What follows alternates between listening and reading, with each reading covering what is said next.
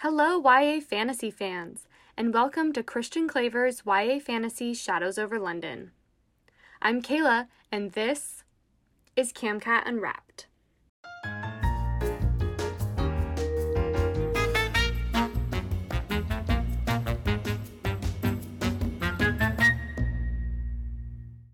I'll be introducing you to each one of our episodes of Christian Klaver's Shadows Over London. It's the first book in the Empire of the House of Thorns series, which is set in Victorian London and follows Justice and the rest of the Kasric siblings through an intense human fairy war on land, at sea, and everywhere magic can reach. Shadows Over London is one of those unputdownable books that keep you up at night, reading or listening well past your bedtime. It's a book to live in. Justice isn't your average 15 year old girl. She is an irrepressible scoundrel, and she always has a plan. She adores her father, a revered sea captain. But her world falls apart when her father forcibly bundles the entire family into carriages in the middle of the night and carts them off to a strange mansion on the outskirts of Victorian London.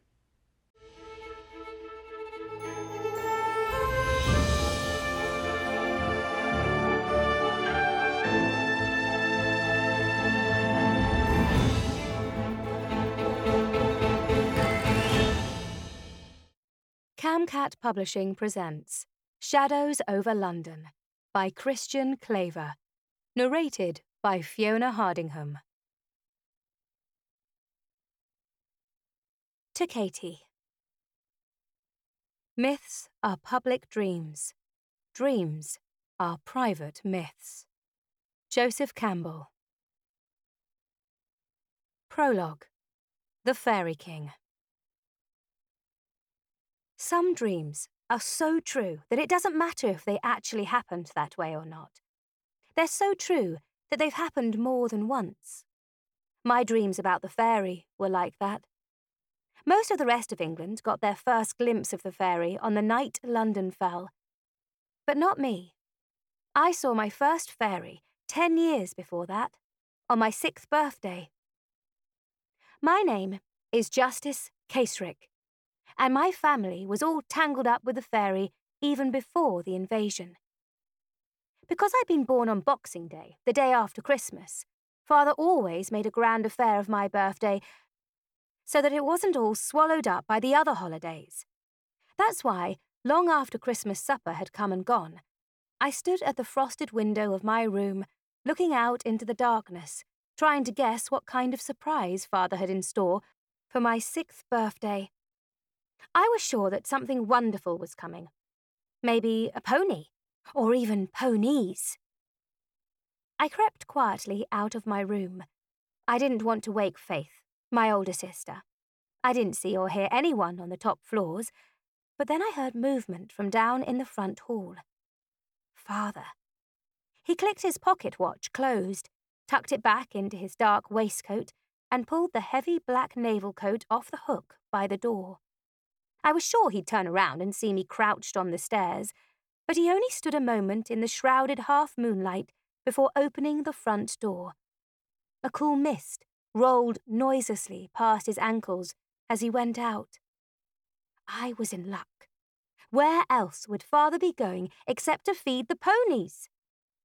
I pulled on my rubber boots and threw my heavy blue woolen coat over my nightgown, determined to follow. When I opened the door and looked out into the front garden, the mist hung everywhere in soft carpets of moonlit fleece. Father was nowhere in sight, but I could hear him crunching ahead of me. I paused, sensing even then that some steps took you further than others. The enormity of my actions lay heavily on me. The comforting, warm interior of the house called for me to come back inside. It was not too late to go back. I could return to the rest of my family, content with a life filled with tea settings, mantelpiece clocks, antimacassars, and other normal, sensible notions. The proper thing would have been to go back inside, to bed. I remember shaking my head, sending my braids dancing. I followed father outside into the still and misty night. We went across the front garden, past shrubs and frozen pools, and descended the hill into the snow laden pines. His crunching footsteps carried back to me in the still air. I followed by stepping in the holes he'd left in the snow to make less noise, jumping to match his long stride.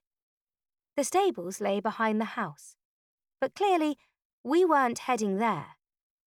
We lived in the country then, amidst a great deal of farmland with clumps of forest around.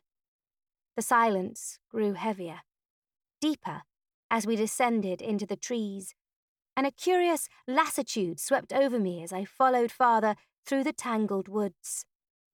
The air was sharp and filled with a clean smell of ice and pine.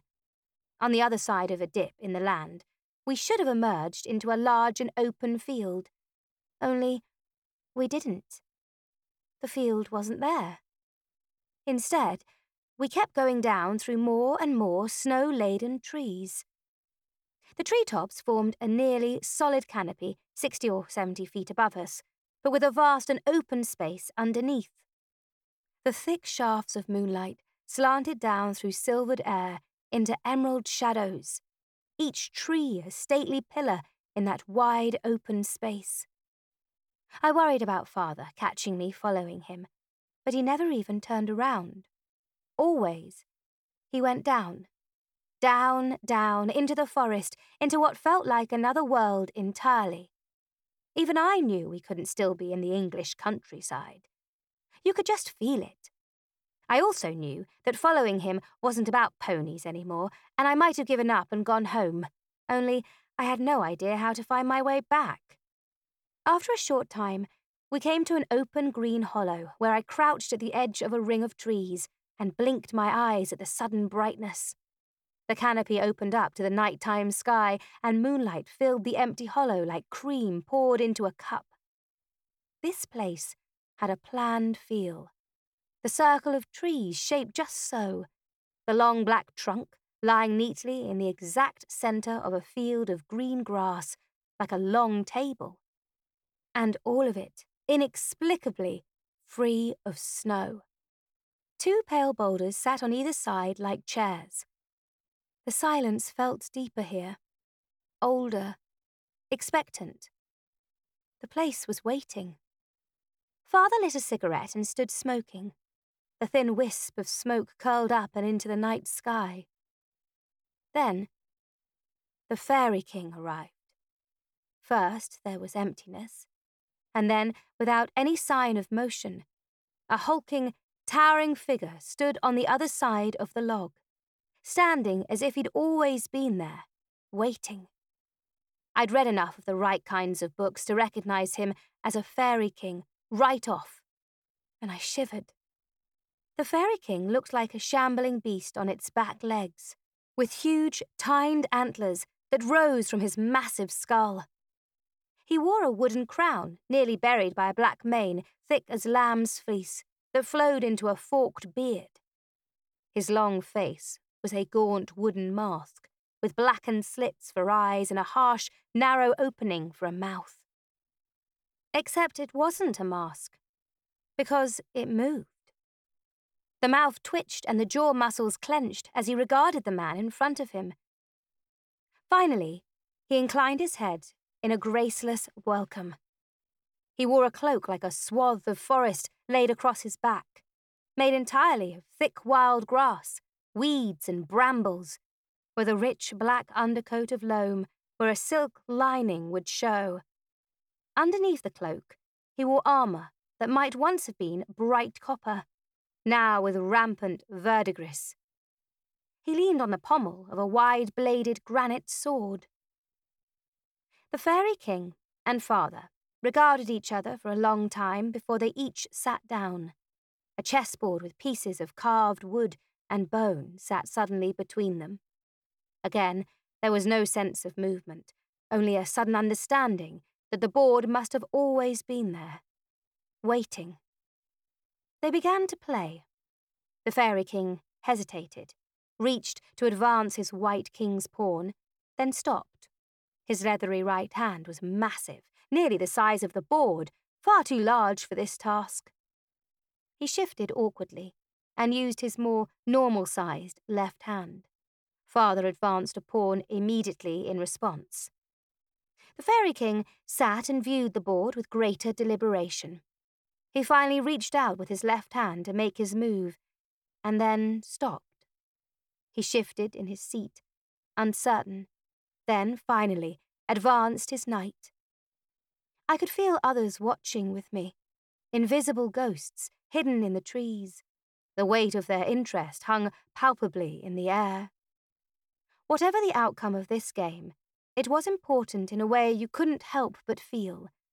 However long it took, this timeless shuffling of pieces, the watchers would wait, and I waited with them. With only a nightgown on under my coat, crouching in the snow. I should have been freezing, but I didn't feel the cold. I only felt the waiting, and the waiting consumed me. Father and the Fairy King had each moved their forces into the centre of the board, aligning and realigning in constant readiness for the inevitable clash.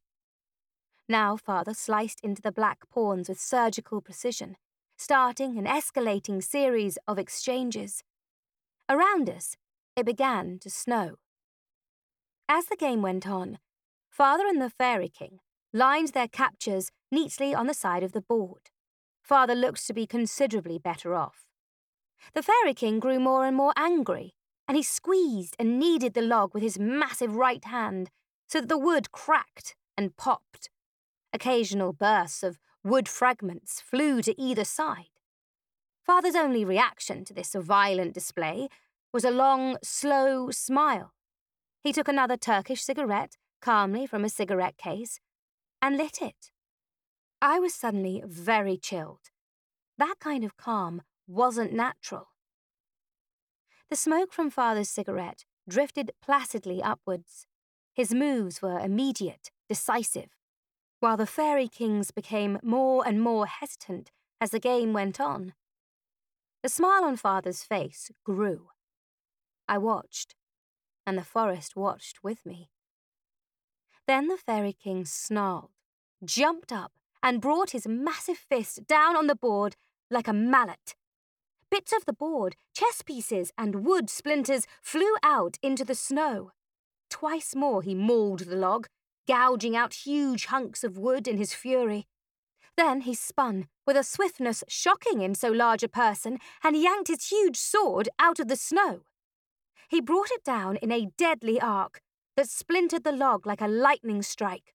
Debris and splinters had flown around Father like a ship's deck hit by a full broadside of cannonballs. But Father didn't even flinch. Two broken halves of smouldering log lay in the clearing, Perhaps next time, Father said, standing up, the first words either of them had spoken. He brushed a few splinters from his coat. The Fairy King stared, quivering, his wooden face twisted suddenly with grief. Then his legs gave out and he collapsed in the snow, all his impotent rage spent. He sat, slumped with his mismatched hands on his knees, the perfect picture of abject defeat. He didn't so much as stir when father turned his back and left. I couldn't tear my gaze away from the rough and powerful shape slouched heavily and immobile in the snow. White clumps were already starting to gather on his arms, shoulders, head, and antlers, as if he might never move again.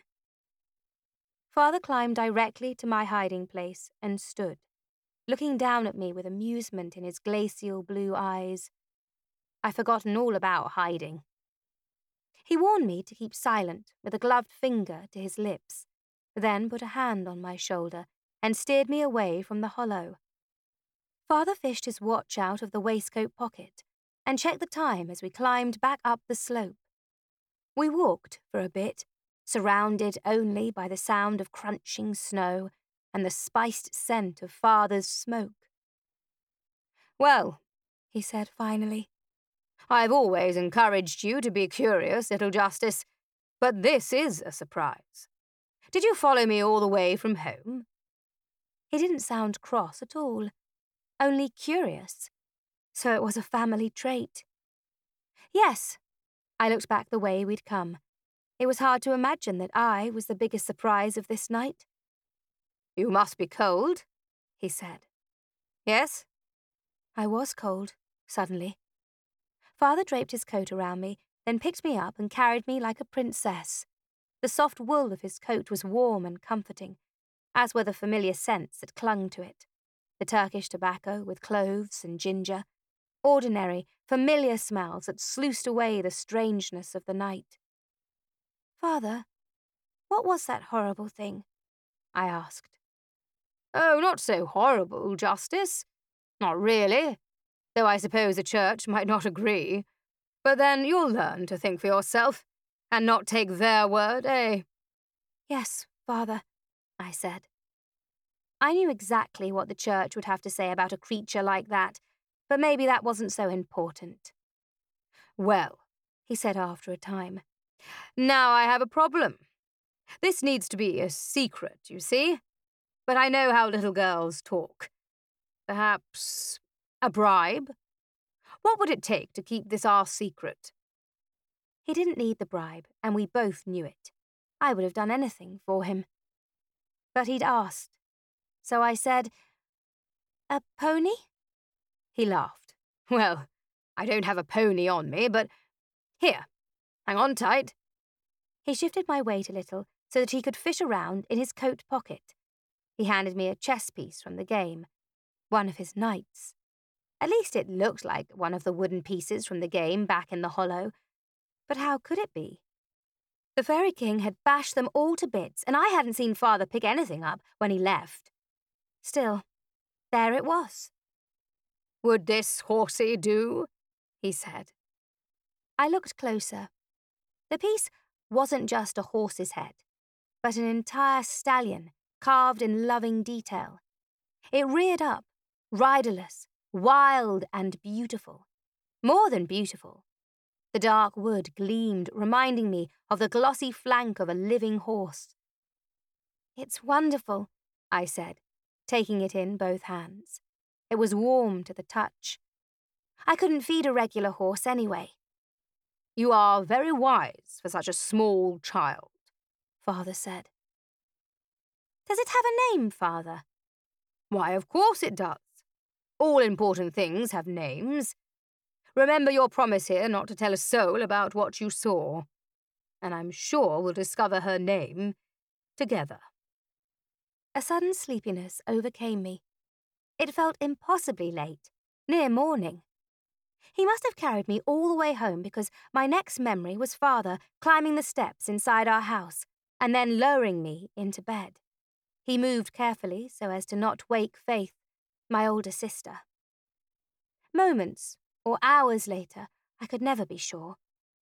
I sat up. Father was gone. I was in my nightdress only, with no sign of my coat.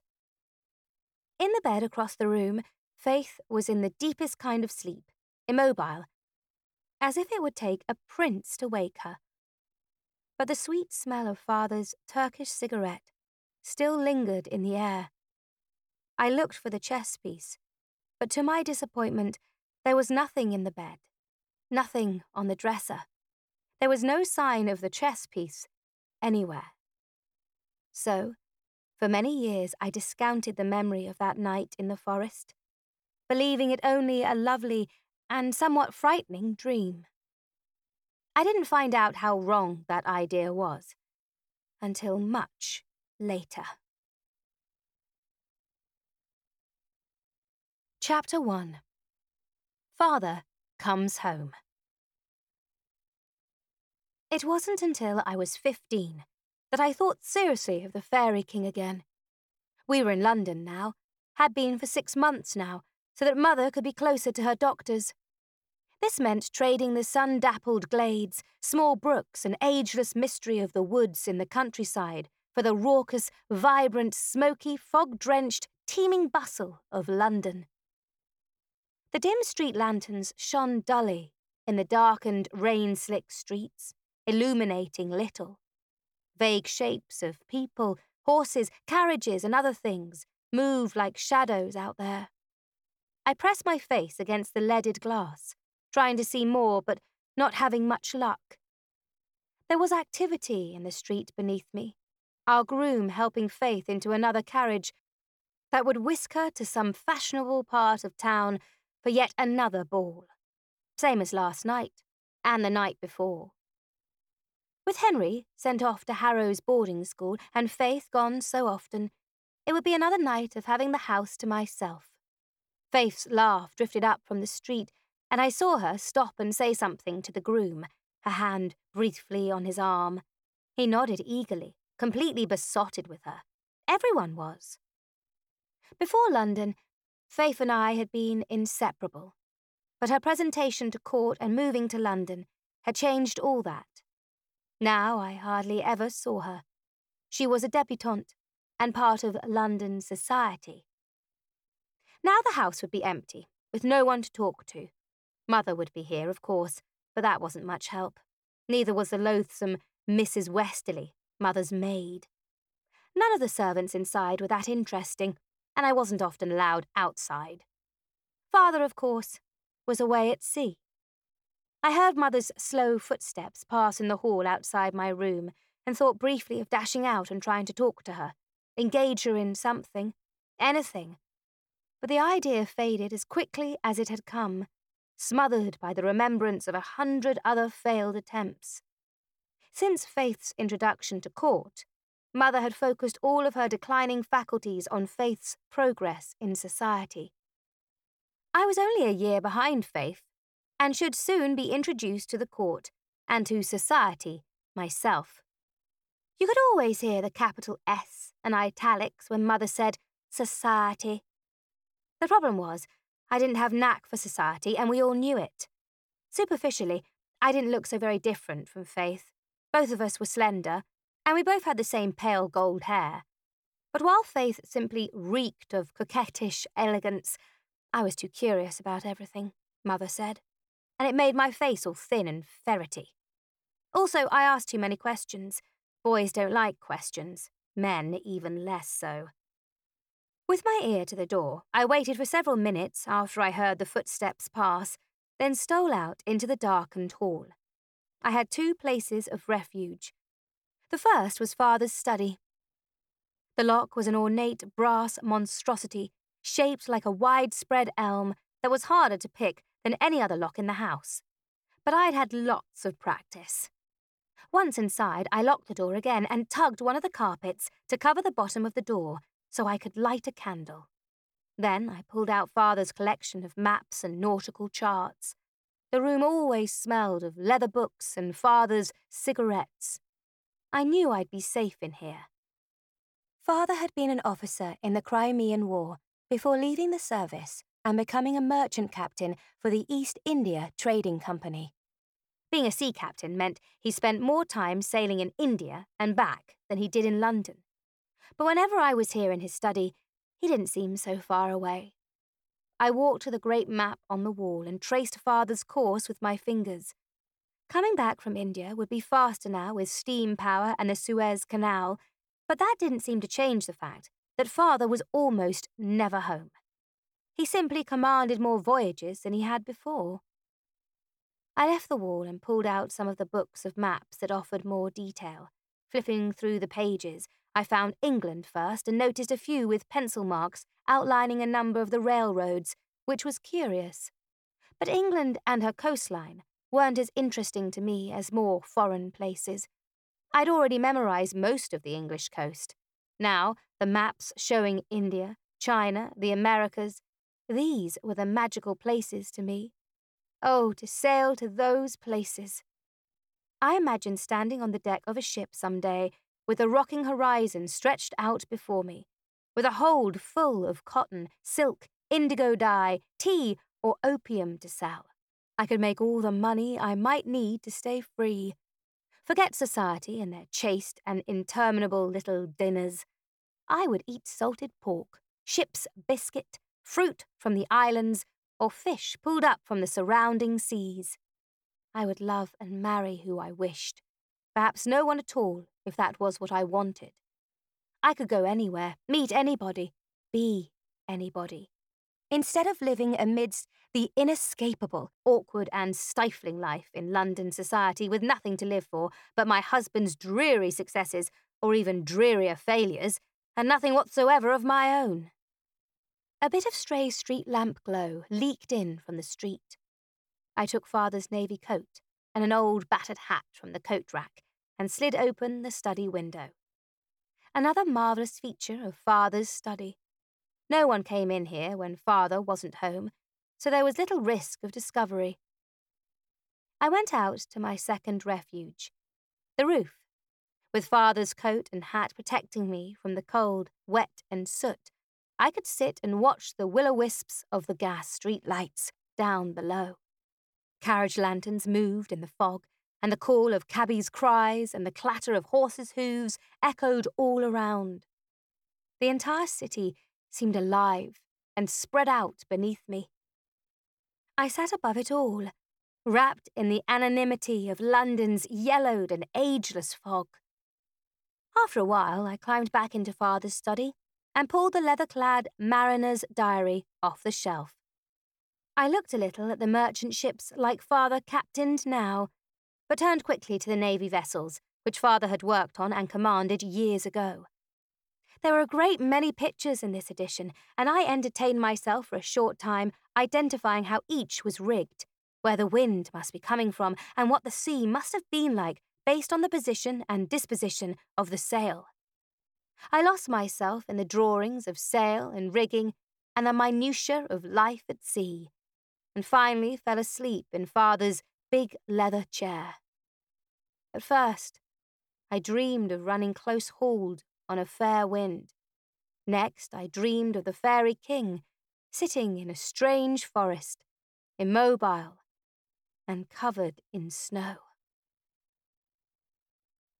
I woke slowly and sat a moment, drowsily staring at shadows on the ceiling. Morning! It was bloody morning already! I jumped to my feet and the mariner's diary crashed to the floor.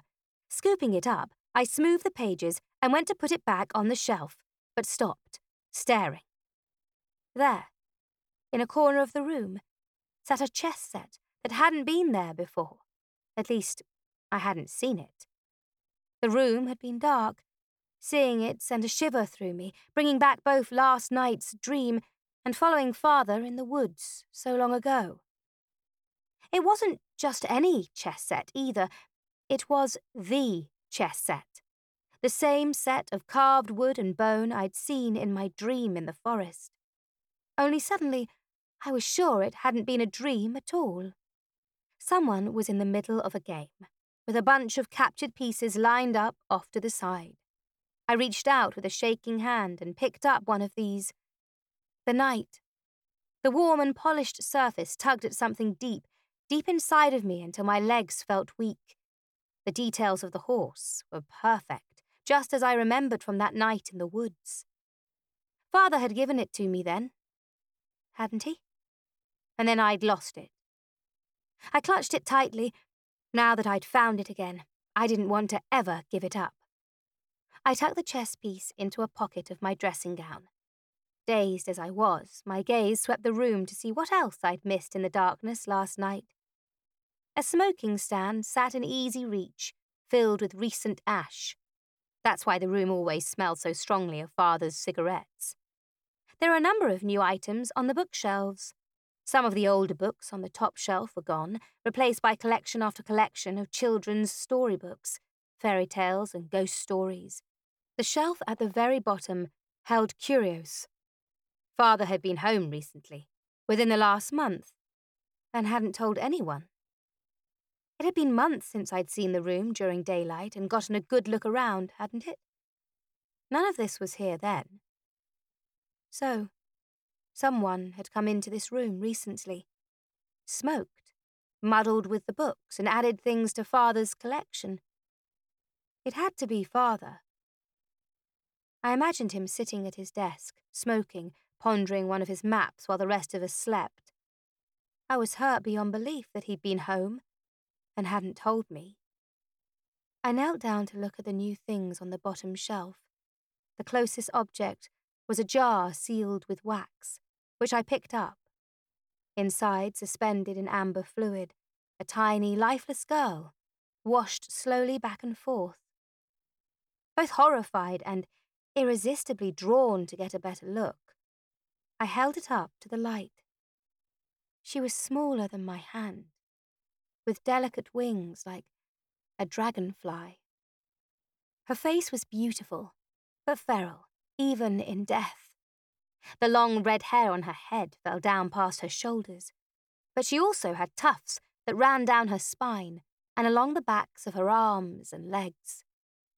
Fine hairs that floated like seaweed in the preserving fluid. Her hands were grotesque, barbed and curved talons that dangled down to her knees like oversized butcher's hooks. But the worst was her mouth, which gaped open to show rings of teeth like a river lamprey. A freakish combination of beautiful and repulsive that made me shiver. A small card next to the jar labelled it simply Fairy. Pix. There were other objects there a collar, elephant figurines, a bowl of broken stained glass in green and red, and a sextant.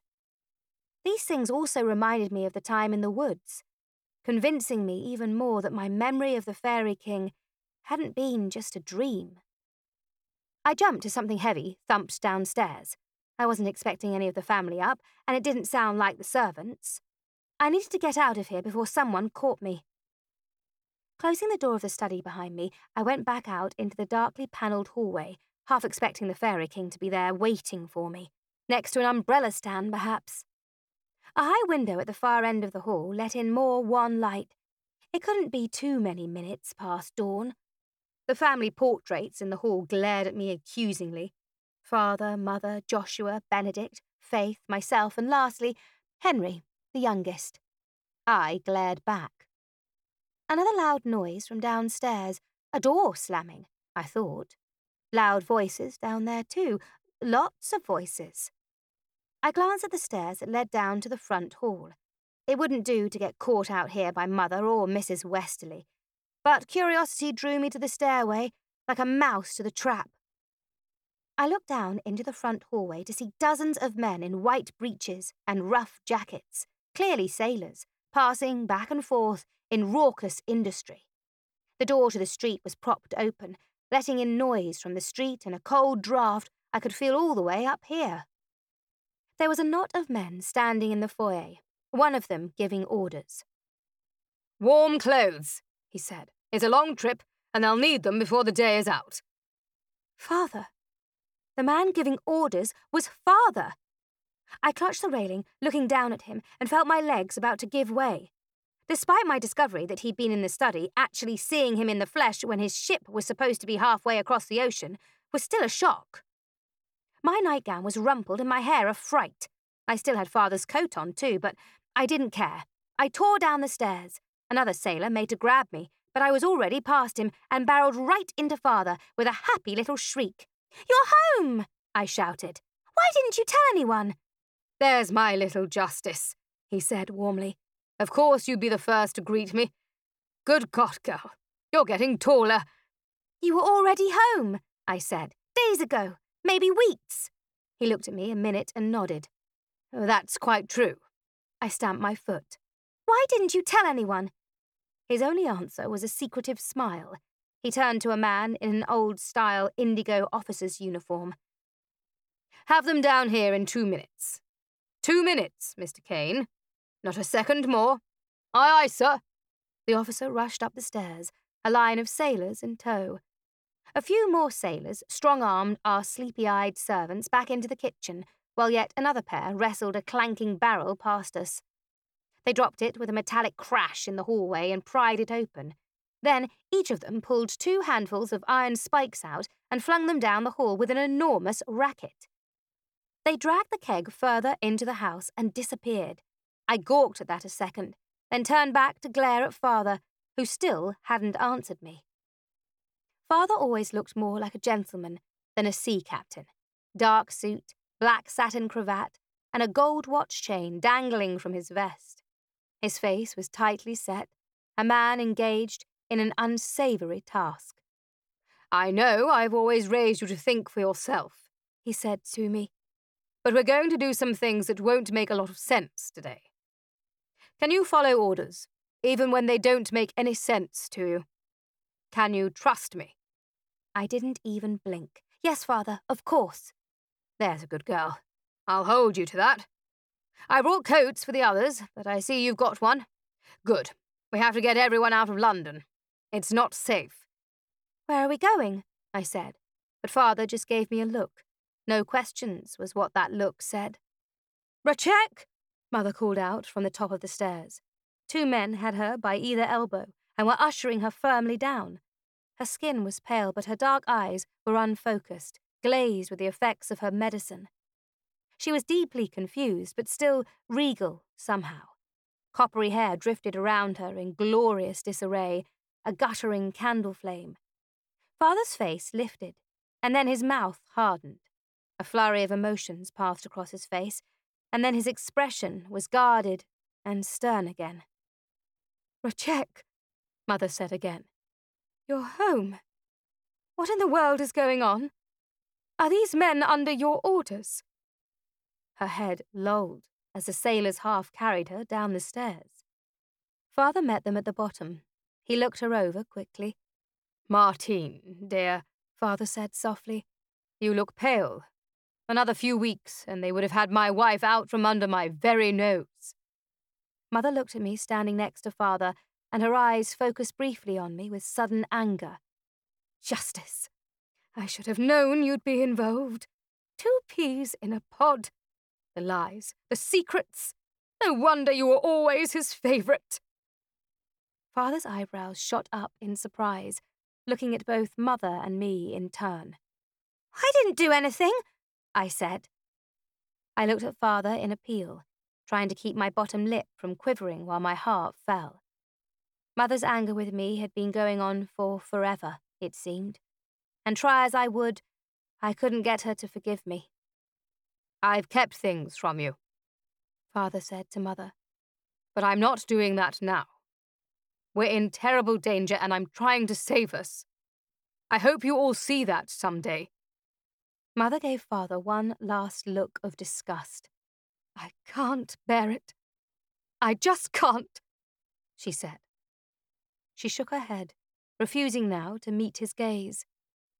Father nodded at the two men holding her, and they dragged her towards the front door. Another man waited with a coat. Yet another man scurried by with Mother's medicine bag. Father's face, watching them go, was hard. Immediately, two more men brought Faith down. What's going on? she whispered as they escorted her to the front door and wrapped her in a coat. Are you part of this? I shook my head, but she glared spitefully back at me. I bet you are. Just like Mother, assuming this was my fault. At least with Faith, I knew that she believed the worst of me because Mother did. I wished I knew why Mother felt that way. They took Faith out into the street. Because I was off to one side, I was the only one who could see down the kitchen hallway. The greasy brown hair, pock-marked face, and hostile gaze of Mrs. Westerly appeared for a moment in the kitchen doorway, peering vulturously out. Father might have seen her if he turned around, but he didn't. He was talking urgently to two more sailors. Westerly saw Father, and her black eyes narrowed into a shocking expression of hatred. Her mouth opened in a drawn out and silent stoat's hiss. Father turned suddenly and saw her. Her! He snapped at his men. Fetch her out here! Mrs. Westerly hissed again, this time loudly, and disappeared into the kitchen. Four of the burly men hustled after her, but they came out of the kitchen a thirty seconds later, shaking their heads. Bolted, sir, one of them reported. Out the back door and into the street, maybe. We couldn't find her anywhere. Father nodded, clearly unhappy but not sure what to do about it. Finally, he seemed to remember my presence and nodded at me. You go now, Justice, he said. Like you promised. But. Come, Miss Justice, a soft voice at my elbow said. You did promise. A small, young, blond man with a pointed yellow beard took my arm. He wore an oxblood suit with jacket and waistcoat, and yellow bits of dishevelled hair peeked out from underneath an equally ox-blood derby. Who are you? I said. He gave me a sly grin, and the yellow moustache and beard quivered. You're quite right to insist on introductions, he said. He had a voice of rough honey and a Parisian lilt. My name is Sebastian Sands, magician. There was an odd aristocratic courtesy about him that made me revise my first estimate of his age upwards by ten or twenty years. Thirty? Forty? I couldn't tell, but I let him escort me out anyway. Outside, yellow walls of fog pressed all around. The streets smelled of garbage and standing water, like London always did. Unseen hansoms and footsteps rattled by in the fog, heard once, then lost again. London was never still. A dimly seen crowd had gathered to watch the strange goings on, despite the early hour. More sailors were unloading clanking barrels from a cart, but Mr. Sands steered me around them before I could get a better look. A man standing guard opened the door of a large, reinforced carriage. It looked like something to imprison the Queen, with iron bands across the panelling, bars on the windows, but no glass. The guard had both cutlass and pistol. Even the Royal Navy doesn't hand out weapons unless action is coming, I said. What enemy are you expecting in the middle of London? The sailor's face remained like stone. I looked back at Mr. Sands, who tugged at his little beard thoughtfully. Justice, he said. That's a peculiar name for a girl, isn't it? It was my father's idea, I said. I think he wanted all the virtues, only he didn't have enough girls for seven. We had an older sister, Prudence, only she died as a baby. I've only got the one sister now. Only one sister? he said. Something about the idea seemed to amuse him. Yes, I said, trying to match his flip manner. Maybe if I'd had a few sisters before me, someone else could have been justice, and I'd have been temperance or charity or maybe even faith. Only Faith's already faith, so. No, Mr. Sands shook his head sadly. You couldn't possibly be any of those, I'm afraid. With those astonishing words, he ushered me up into the carriage and closed the door. The lock on the outside slid home. Chapter 2 The Storm I pushed at the locked door, which was stupid because I'd heard them lock it. But I did it anyway. Nothing. What's happening? Faith said. Did father tell you what's going on? I don't know. A hope sprang into my head, prompted by all the sailors and casks and sailcloth and the smell of salt. Maybe we're going to sea. Pretend all you like, Faith said. I'm sure whatever this is, you know more about it than you are telling. You like secrets more than anything, don't you? Isn't that right, Mother? For answer, Mother opened her bag, a foul thing of oil stained leather, and took out one of the small vials that held her medicine. The interior of the carriage smelled immediately of oranges and licorice, somehow gone acrid and foul. She took a small sip and said to Faith, Don't bother fighting it, dear. Men rule the world, and the best that woman can do is find one they can trust. I wish the hell that I had. Of course we can trust father, I protested. You don't know, Mother sneered. You don't know what he's done. To me. To all of us. She took another long swallow and then seemed to lapse into a silent torpor, ignoring us and staring out the carriage window at the rolling yellow fog. Faith pressed her face against the bars, shouting out, Father! Father! Where are you taking us? More shouts came from outside, drew closer. Mother! Faith shrieked. Make them stop! But Mother didn't respond at all. She just sat there, staring vacantly out into the fog, even when the carriage door opened again. Three of Father's men shoved my brother Henry inside with us. It needn't have taken three. Henry wasn't very large. He was also stunned and completely unresisting. They pushed him in, and he fell down on the carriage floor. I have three brothers, but my two older brothers went away to school when I was much younger, and I never got to know them very well but Henry was a year younger than I, and always dear to my heart, as he, Faith, and I had grown up together.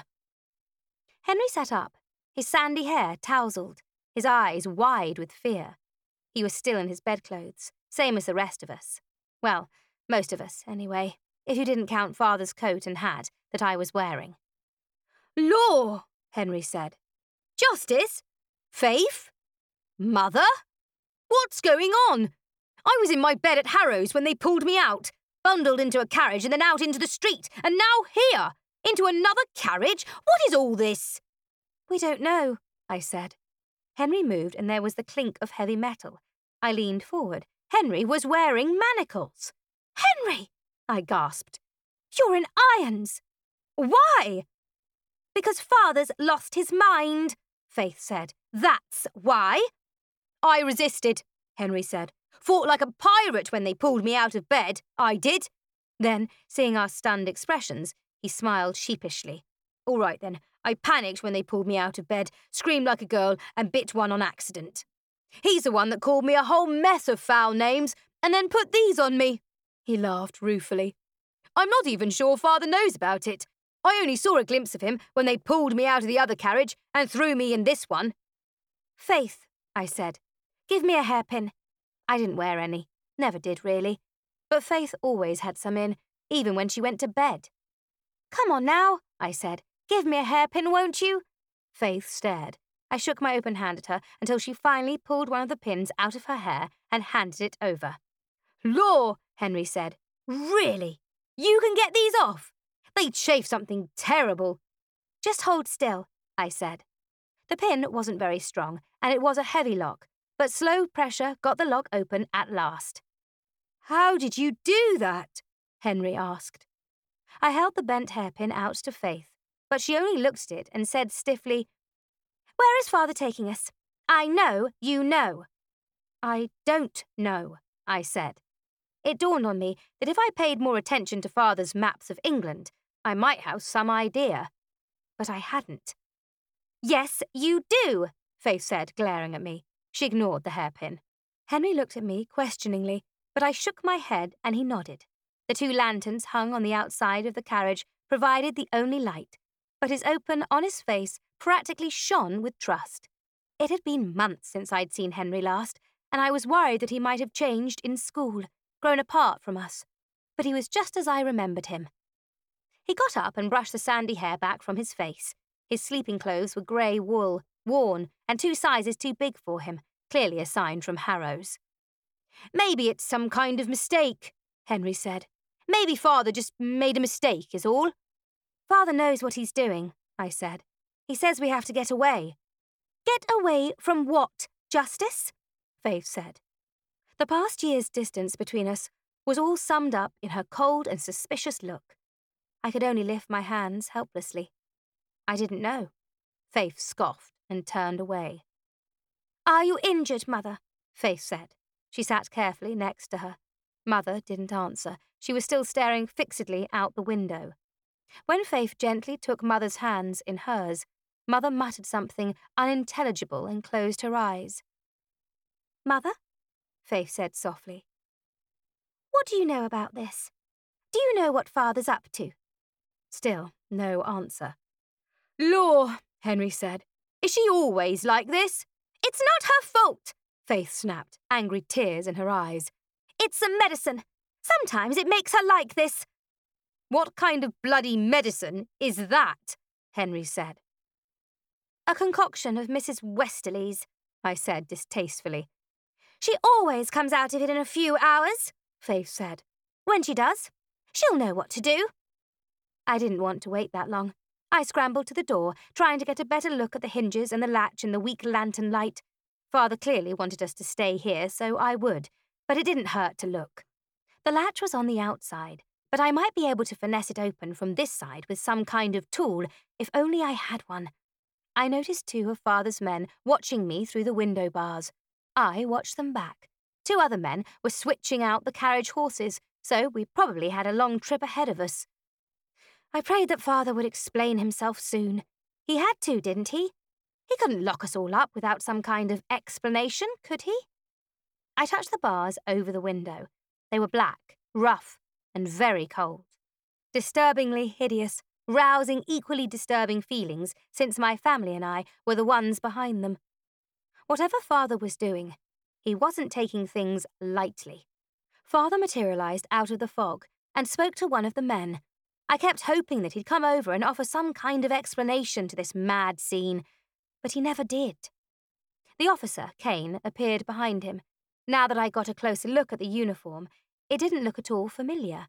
Not like any uniform I'd seen before. A deep and vivid indigo, with wide white lapels, heavy cuffs, and white frogging cord down the front. More cord ran down the back, white on blue, like a string of barbed thorns. Certainly not English. Not any of the other European sea powers either. I was sure of that. Two epaulets marked him as a captain of at least three years' seniority. Mr. Sands joined them, and the three men conferred briefly. Mr. Sands looking tiny next to Father and the equally tall Kane. Father was issuing orders to Sands, who nodded dutifully. I thought I caught the names of my other two brothers, Joshua and Benedict. Then Father and Kane walked towards the carriage. Father met my eyes through the barred window, but didn't say anything. He looked like a haunted man.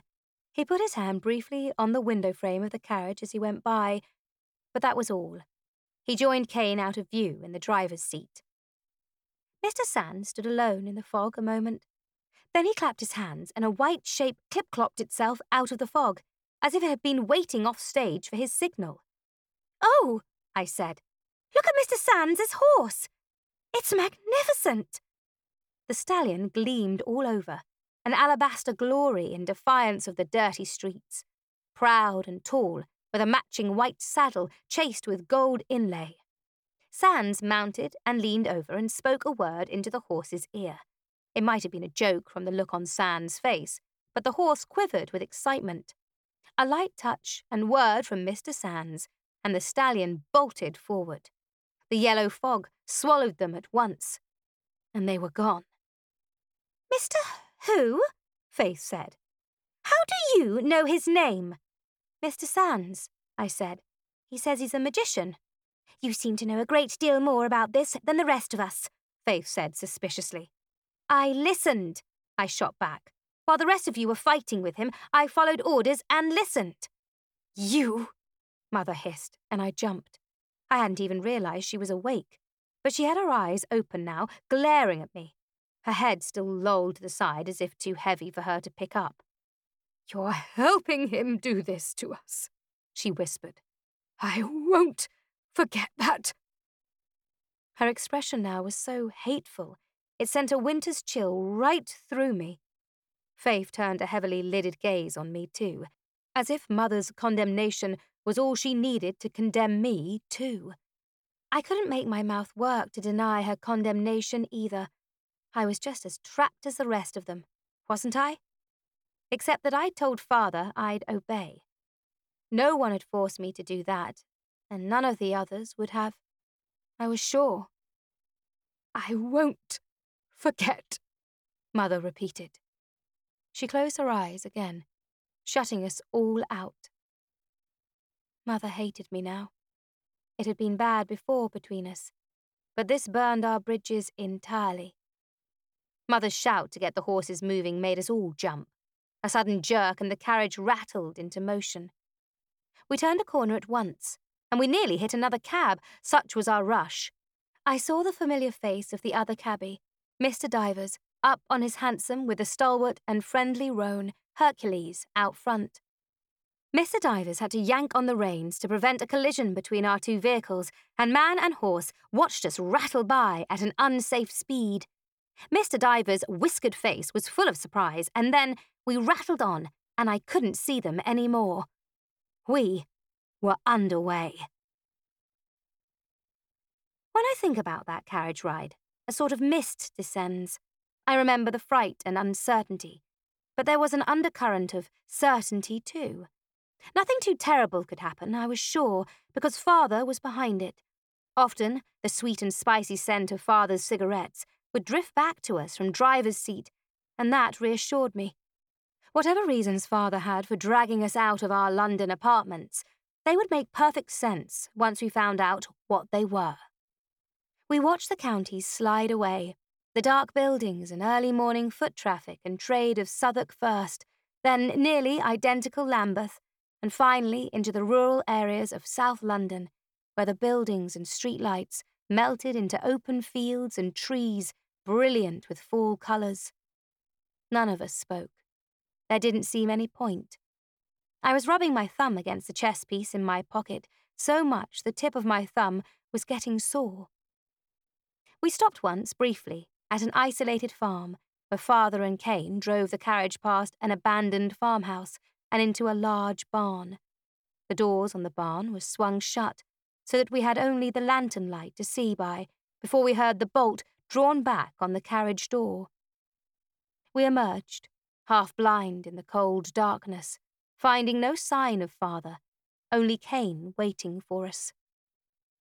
He had his pistol out, eyeing us as if we were serious, hardened criminals rather than three children and an ill woman.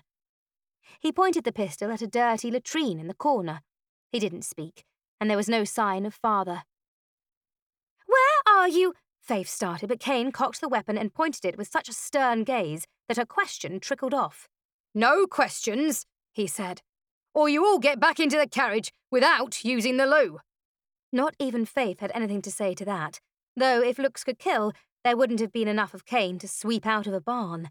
Faith's glare notwithstanding, Cain had us back in the detestable and somewhat ripe carriage in less than ten minutes. I got a glimpse of father as he climbed back up into the driver's box, but the lengths to which he'd gone to avoid even talking to us gave me a gloomy chill. Cain shouted at the horses, and we were under way again, down another nameless, muddy road.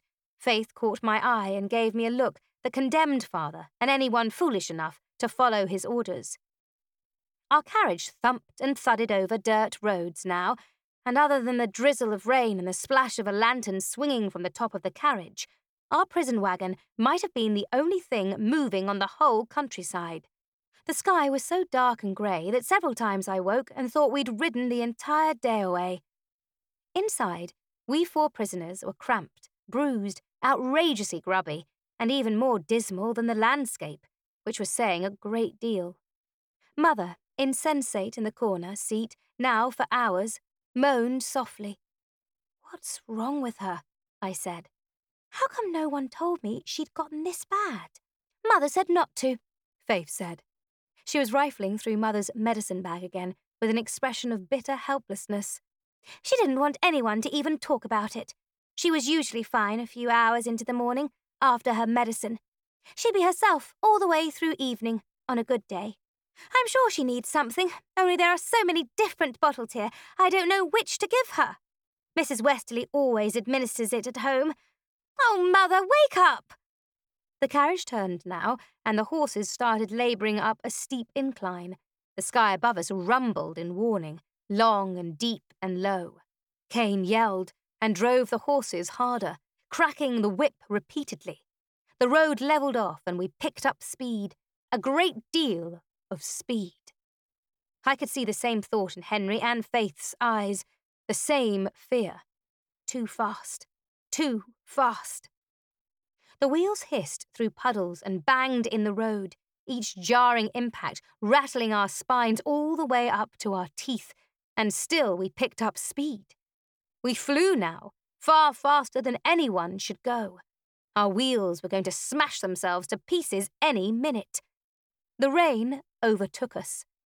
We could see the storm through the rear window coming fast. Half a minute later, it had caught us, Rain splashed through the bars of the window, and the sky lit up like fireworks, followed by a crack like a rifle shot. Aren't we going to slow down? Faith said, tremulously. We ought to, I said. They're hurting the horses driving them like this. Do you hear that? Faith said. Music!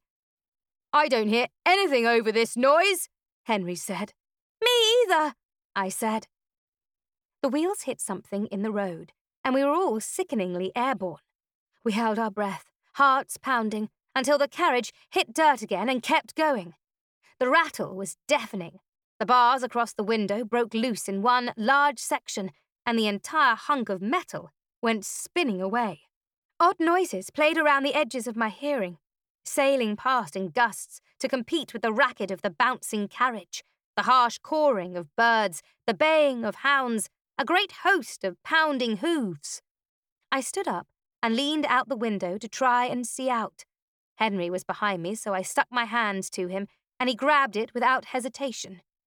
He wasn't any larger than I was, but it still helped to have someone to hold on to. With one hand on the edge of the window and him bracing the other, I leaned out to get a better look around. Justice? Faith said from inside the carriage. What are you doing? It was a monsoon out here. Woods flashed by, glimmering darkly in the rain, while a white hot bolt cut raggedly across the sky. The lantern had fallen off, too, leaving everything black around us. The wind wailed and mourned. There had to be a crash. No carriage could fly along a dirt road like this and not crash. I could barely make out the shape leaning out of the driver's box. You've got to slow down! I shouted. Father turned and looked back in my direction, but not at me. At something behind us. His hat was gone, leaving his hair plastered to his skull and water running off in rivulets. His face was a fish belly white mask of fear, with eyes shot wide open. He didn't respond to my shout, only pointed the dripping barrel of a revolver at something in the sky behind us, and fired until the gun clicked empty. Seeing Father's terrified face, more than anything before, brought the terror home. I knew he'd fought fearlessly in the Crimea a Navy man's life was filled with stormy seas, artillery fire, engagements at sea. They wouldn't give so many medals to a coward, would they? I looked back just in time to see a flashing arc of lightning strike the back of the carriage. The carriage twisted, and I fell back inside. Everyone was screaming. The world spun and twisted and banged and crashed as we fell end over end. It seemed like it went on forever bashing into each other over and over. Maybe being packed in like sardines saved us, because there wasn't as much room to fall. Maybe. One last crash, and we all fell into each other again, hard, as the carriage banged over one last time, and then finally lay still. The horse's hoof beats, still running, gradually faded into the distance, Rain poured down through the open door above us. We'd lost the door somewhere in the crash. Another flash filled the sky. The storm that had knocked us half to pieces wasn't done yet. Not by a long shot. Chapter 3 The Wild Hunt I couldn't move, couldn't breathe and something pressed on my chest hard enough to crush the life right out of me. But I fought. I was still alive, at least. God knew how, but I was going to fight to keep it that way. I wound myself out from beneath the crushing weight, which turned out to be Henry and part of a broken wheel. Henry wasn't moving. A terrible image of my family lying broken and dead in the road burned itself into my mind's eye. What if they were all dead? and I was the only one left. I put a hand on Henry's chest, and I could feel him breathing. Thank God. That was two of us. What about the rest? Another burst of lightning showed me the hole above us, a flashing square where the carriage door had been torn off. Then it faded. Water from the rain splattered down next to me in the darkness. My hand found the horse chess piece in the pocket of my dressing gown. I knew this was all connected somehow, to that night in the woods. What happened? Henry's voice sounded younger than ever. We crashed, I said. The interior of the carriage echoed, and everything was very dark, and I wasn't sure where he was. Justice? Faith said. Faith, I said. Thank God.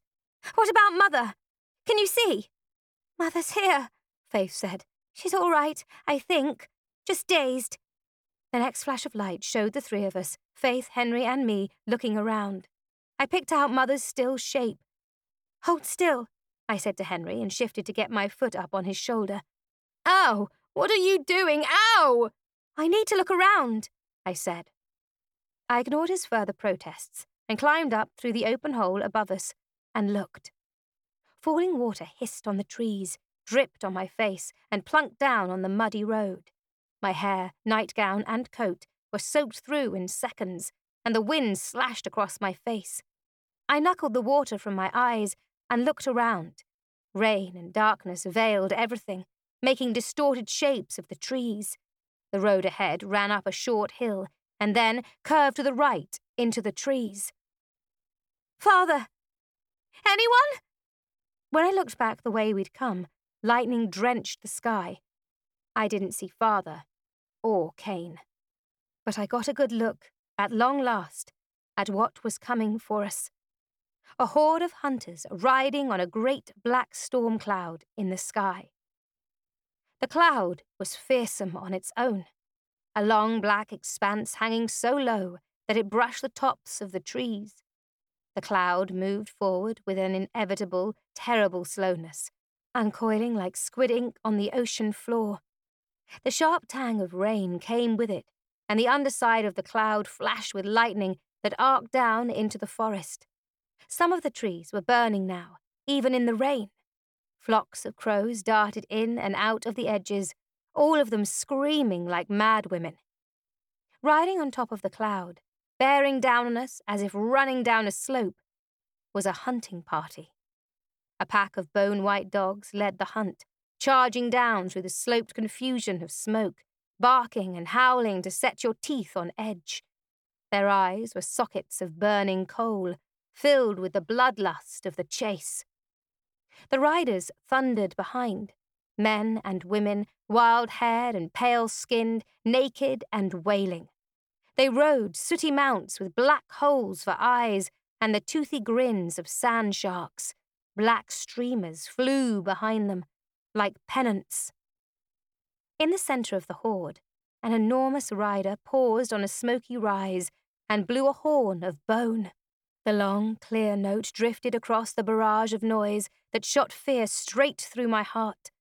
The rider's head was shaggy, his face bearded and his mouth filled with fangs. Antlers rose up from his head in graceful, tined arcs. At first, I thought it was the fairy king I'd seen in the woods so long ago. But it wasn't him at all. The hunt leader looked similar, though, as if they shared a kinship.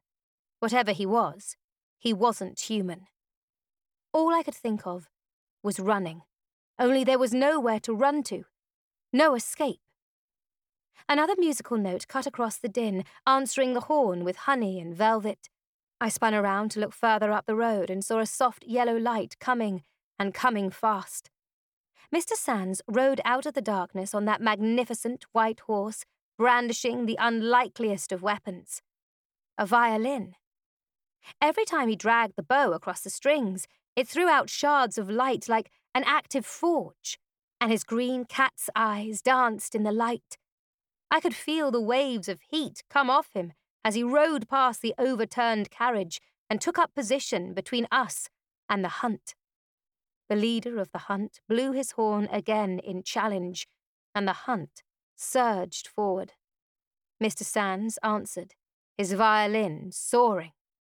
His hair was a rage of lambent yellow as he sat on that wondrous horse and played with all the glorious abandon of a brush fire. The sparks from Mr. Sands' violin didn't fall to the ground, but drifted around him like attendant fireflies, hissing in the rain and casting off a powerful scent of burning metal. He turned back and forth, his horse answering commands without any need for reins, trying to hedge the fairy hunting party out. Behind Mr. Sands, I could see another figure riding behind, slumped against Sands' back, unconscious. Who the figure was or how they stayed on while Sands' horse was prancing around that way, I'll never know. I was crouching on the side of the overturned carriage, still stunned into immobility by the scene in front of me. I shrieked when something pulled on my coat. Justice, father said. It was his hand on my coat. He was standing in the muddy road below me, reaching up. Sands won't be able to hold them long, father shouted. What about the others? He jerked his chin at the overturned carriage. Can they climb out? I. I don't know, I said. I yelled down into the carriage. We need to move! We can't possibly move, Faith's voice said from below. Her white hands gripped the edge of the wet doorframe as she hauled herself partially up. Her head rose slowly out of the carriage, while the rest of her was still inside. Probably she was standing on Henry's shoulders, like I had. We just crashed, for God's sake, Faith said. And God knows what kind of injury. Her voice trailed off as she turned and stared at the flickering, fantastically unbelievable scene of Hunt and Magician facing off before us. The leader's horn sounded again. Faith swallowed and nodded. We have to move, she said. Faith and Henry boosted Mother up, and I got hold of her hands and pulled until a burning sensation tore through my shoulders. But somehow we got her up. Then Faith and Henry clambered up after. We repeated the routing to get Mother off the carriage and down into the muddy road. But she was too heavy, and Mother and I toppled into the muddy road. Finally, Faith and Henry got down and helped me get her up. She was barely conscious, and we had to keep her propped up between Henry and me.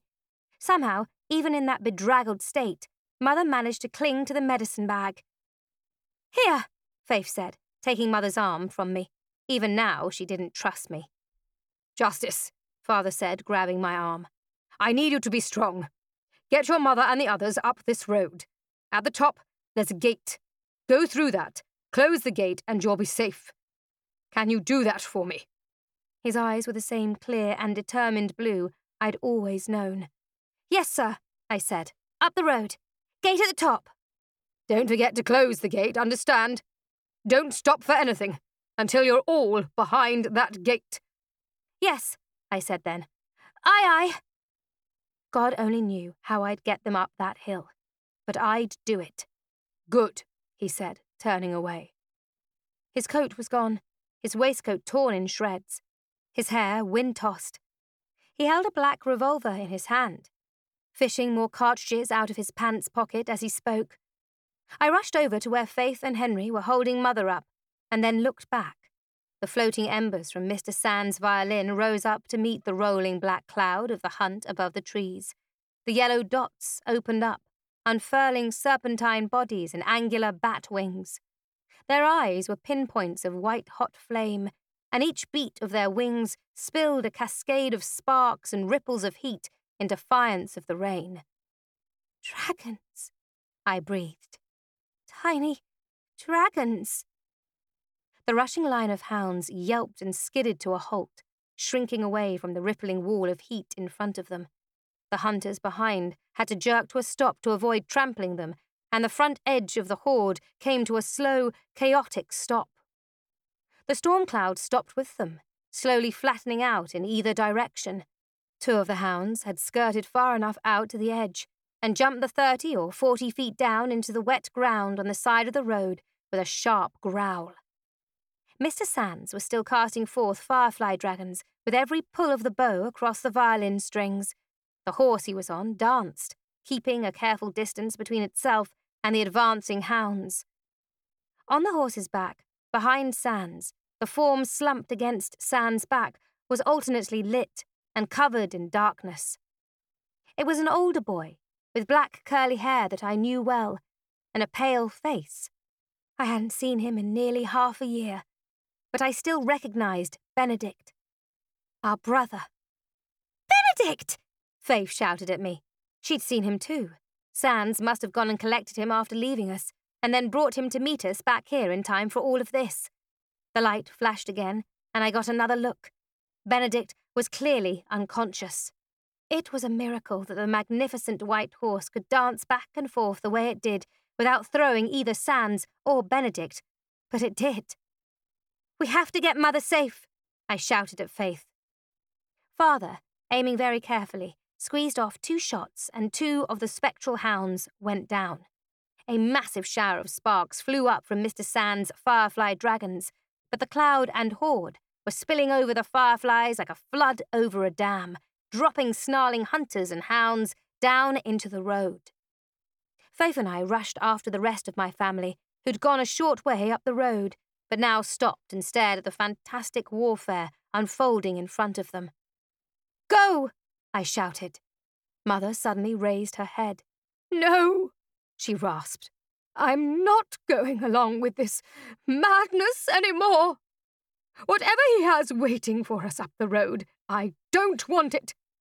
We'll go into the woods, find shelter, and hide until daylight. He'll never find us there. I looked at the thick, dark woods, flickering with light. We might be able to hide in there, which would ruin Father's plans entirely. But Faith and Henry were nodding at Mother's words, and I realized that I was going to fail Father right when he needed me most. I didn't think I could stand toe to toe arguing with Mother, especially not if Faith and Henry agreed with her. Instead, I hastily shoved aside Faith and grabbed Mother by the hand and elbow. It was the same hand that still clutched amazingly the medicine bag. I hauled on bag and arm together, hoping that Henry would go along with it. This way! I shouted, pulling for all I was worth. It worked better than I dared hope. Mother shrieked and came stumbling after me, so concerned at the possibility of losing her medicine bag that she, in her addled state, seemed to forget all about wanting to go into the woods. Henry gamely held her up on the other side. Faith cast one dark look back at the battle, clamped her jaw, and followed. Father was back there, facing some kind of horde out of legend. But I pushed that from my mind. Father had asked me to get them up the hill, and I'd bloody well see it done. We passed around a clump of trees, and the incline of the road increased sharply. We couldn't see the battle behind us any more, but we could see flashes of light against the night sky and hear shots and screams, barking, and the call of a hunting horn, as well as fire sizzling in the rain. My legs felt numb, and my breath was already coming in gasps, but I forced myself on through the dark and wet. The storm rumbled behind us angrily. My coat and nightdress were soaked and heavy with rain, and freezing to the touch. We slogged on through the mud, up, up, up, forever it seemed. Our ragged breathing as we struggled, and the rain and the thunder behind us were the only noises. The forest petered out gradually, leaving a wide expanse of wet fields on either side. A craggy shape rose up ahead, a darker patch of black lines in the grey all around. A black, heavy, iron gate. It was tall, nearly nine or ten feet, and ugly and rough, with a huge arch and fence as far as we could see in both directions. The bars were as thick as my wrist, and both the fence and the arch had barbs on top. Someone really didn't want visitors putting up a fence like that. We stood facing the gate, hollowed and bled dry of all emotion. The gate had a lock on it, large enough to keep Germany out. I don't like it, Mother muttered to herself. Don't. Don't go in. We have to, I said. I tried pushing at it, and we all gasped as it swung open. It's not locked, Henry said. Come on then. Henry and I hauled Mother through, and Faith, still hesitating, finally followed. Hold her up, I said to Henry. I have to close the gate. The heavy bars felt cold and rough to the touch and made my fingers tingle. I ignored that and pushed it closed anyway. The ponderous metal gate clanged closed with an oddly musical sound. Suddenly, we could no longer hear the storm behind us. The night was tomb silent and black. We stood on a white gravel drive that ran up towards the blocky shadow of a large mansion. Smooth, wet lawns with evenly spaced black trees lined the way. Impossibly, it wasn't raining inside the gate. Night had fallen, hidden by the storm. Peering through the bars, we should have been able to see the lights down the slope, but all we could see were the dark velvety folds of a valley swathed in darkness. Benedict was back there, somewhere in that silent darkness, and father. Movement on the lawn caught my eye, and I saw a pair of shining eyes. They watched us unflinchingly. Another pair appeared from behind one of the elms, and then another, and another. Dozens of pairs of glowing eyes looked at us out of the gloom. Where? Faith said. Have you brought us? Justice! What kind of place is this? With a flicker of movement, the glowing eyes disappeared. With a sudden thud of hooves, Mr. Sands crested the hill on the other side of the gate. He was only a dozen feet away, but he was caught in a torrential downpour as we stood in a dry, clear night. Not a drop of rain even touched us. Mr. Sands had Benedict slung across the horse's neck. Oh, thank heaven! Faith said. I pushed at the gate, but it wouldn't open. It had opened before, but this time, when I pushed, there was a sharp, painful tingle, and I snatched my hand back. Father came stumbling out of the darkness on foot, just behind them, the revolver dangling weakly in his hand. He sang a short, complex trill of notes that echoed something of the melody Mr. Sands had played on the violin before. The heavy black lock snapped open, and they came through.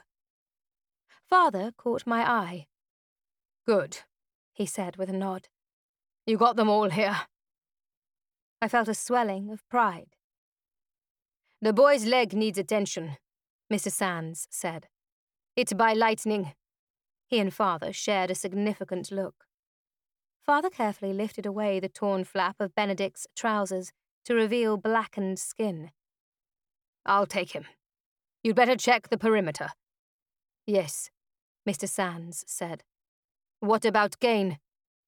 Kane knew the risks. Father slid Benedict off the back of Mr. Sands' horse and cradled him in his arms. We need to get him up to the house. He'll be safe here, Mr. Sands said to us. You'll all be safe here. This, Father said, is Stormholt. He started up the gravel drive. We stared at each other, Faith, Henry, and me. Mother was sagging between Henry and me, out on her feet again. There didn't seem to be any other choice. It was either Stormholt or the storm.